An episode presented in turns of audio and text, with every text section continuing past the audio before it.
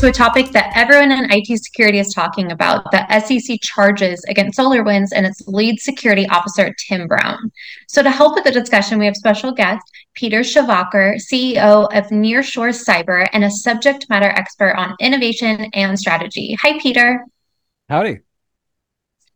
So, Peter, why don't you set up the case against SolarWinds and its lead security officer? Can you sum this up for the audience? Yeah, I mean, in a nutshell, um, the SEC ran uh, what looks like a series of investigations and um, identified a lot of problems. Uh, to me, uh, the the it, it, boils down to a couple of things. One was um, inconsistency, let's say, between what um, uh, what was reported internally and what was reported to the SEC, and what was said, what was reported to uh, to shareholders of the market. Um, and so you have what a, one would some consider a, an issue of candor and completeness. Um, and if, if you read the complaint, and the complaint is available, it's a little bit hard to find, but you can Google a bit and find it. Um, it tells a story that a lot of us have heard before and a lot of us have lived, which is the struggle, um, uh, internal, the struggle over controls and being able to tell the truth. Um, to me, that's what it what it boils down to. Now, one of the interesting things like shows up at the top of the complaint, which is this is, is the Security Exchange Commission against or versus SolarWinds Corp and Timothy G. Brown. So this is not just a Timothy, this is not just a Tim Brown story. This is about the company, and he happens to get named because he was the head cheese, right, as CISO. Wow. So, Peter, is this common for a government body to file charges against both the company and the leader? In cyber, um, is pretty much unheard of. Um, outside of cyber, I don't know. Uh, although it is interesting, this is uh, the, the the file name is comp pr 2023 227, which means that they did this 22 226 times before this, and then the year's not out yet. Um, I mean, this is the SEC's job, and uh, and they're good at it. Uh, but in cybersecurity, um, uh, it's pretty much unprecedented. Uh, also, the, I mean, a lot of us had to have had to live with the consequences of um, uh, of the breach or breaches, um, an awful lot of companies, like the, the complaint is that 499 of the five Fortune 500 had SolarWinds product in it. Um, that that in and of itself is extraordinary, and so it's an awfully complex situation. Uh, complaint says that they they went a jury trial. That's going to be an interesting trial. So this is going to go on for a long, long time. And I think a lot of people see the headlines and they see the press release and they start to make um, make judgments based on uh, not a lot of information. Even if we read uh, the complaint, uh, you know, it took me about like an hour to really read it uh, closely, and I'm not done yet.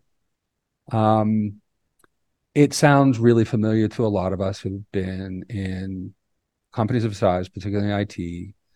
Um, and the, the reality of cybersecurity in the world. Um, these guys got caught. Um, but I think we're going to see a lot more of this stuff. And this is this is uh to call this a shot across the bow was more like a it's more like a a, a cannonball across the bow. Um, and I think I think we should expect to see a lot more of it. And people are scared. So this puts a whole new importance on the security reports and documentation of security we put in the filings, right? Yeah, I mean, uh, it's pretty simple. You got to tell the truth, and you better bloody well tell the truth to the SEC, um, uh, because there's blood in the water, as there should be, right? I think in the end that this that this is positive. I mean, I don't feel very good for Tim Brown or the people at SolarWinds because, you know, um, you get the you, you you get the sense from the comments that are quoted that there are people in the organization who really care and were frustrated. And the word frustration appears in it.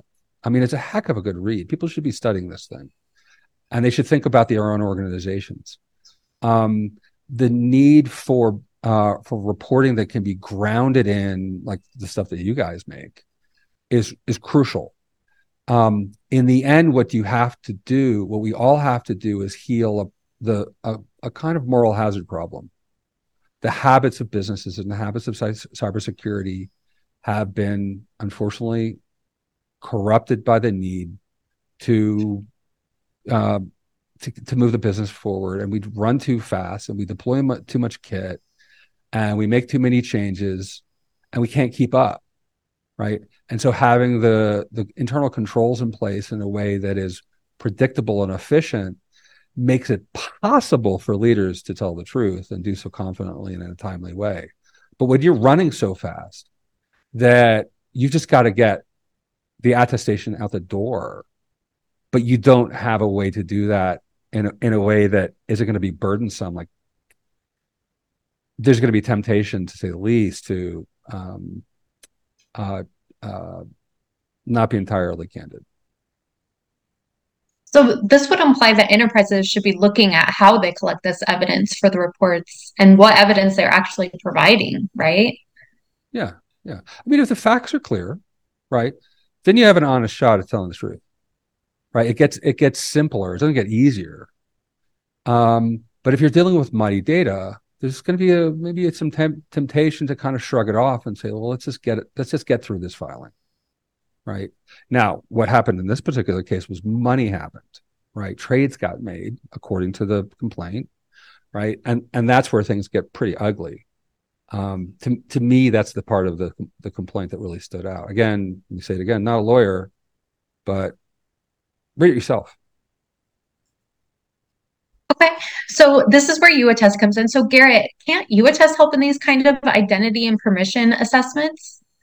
Exactly. That's as uh, Peter implied, straight out that you know you're filing evidence. It's it it's documented, and that's where they're going to get nailed. It's not getting people don't get nailed for being hacked. So once you're hacked, then people do the discovery. Okay, you said you were secure. In this case, I saw three things that they said they lied about in their documents. It was uh, basically the security of their password policies, the security of the software development process, and what YouAttest does. That is determining who has access to what. In this case, was internal data. That's what we do. YouAttest goes and allows you to do a complete identity attestation of who has access to what and allows you to keep a record of that and say, yes, we quantified, we recertified the access to these applications, and here's the documentation.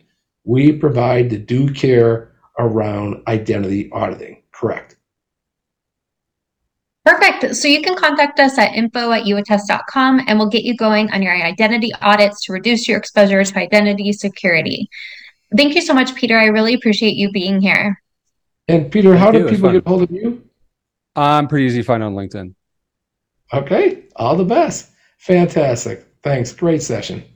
Right, thank you. Thank you.